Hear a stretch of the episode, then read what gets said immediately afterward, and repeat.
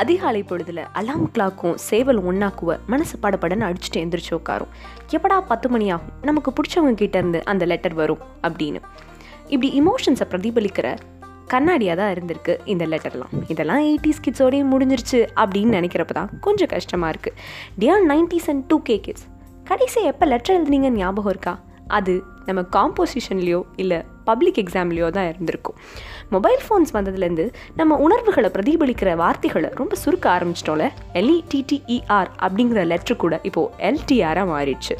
இப்படி நம்ம எமோஷன்ஸான பாசம், வருத்தம், ரிக்ரெட், கிராட்டிடியூடெல்லாம் காமிக்கிறதுக்கு ஃபேஸ்புக், வாட்ஸ்அப், ட்விட்டர் மட்டும் இல்லை, லெட்டருங்கிற மெசஞ்சர் டூலும் இருக்குங்கிறத ஞாபகப்படுத்திட்டு போகலான்னு தான் வந்தேன். Hey, here we have a letter from a girl. ஒரு பொண்ணோட வாழ்க்கையில் எத்தனை பசங்க இருப்பாங்கன்னு தெரியுமா? யோசிச்சுட்டு வெயிட் பண்ணுங்கள். Hashtag to all the boys in my life எபிசோட்ஸ்க்காக stay tune with me. This is கதைப்பமா with Preethi.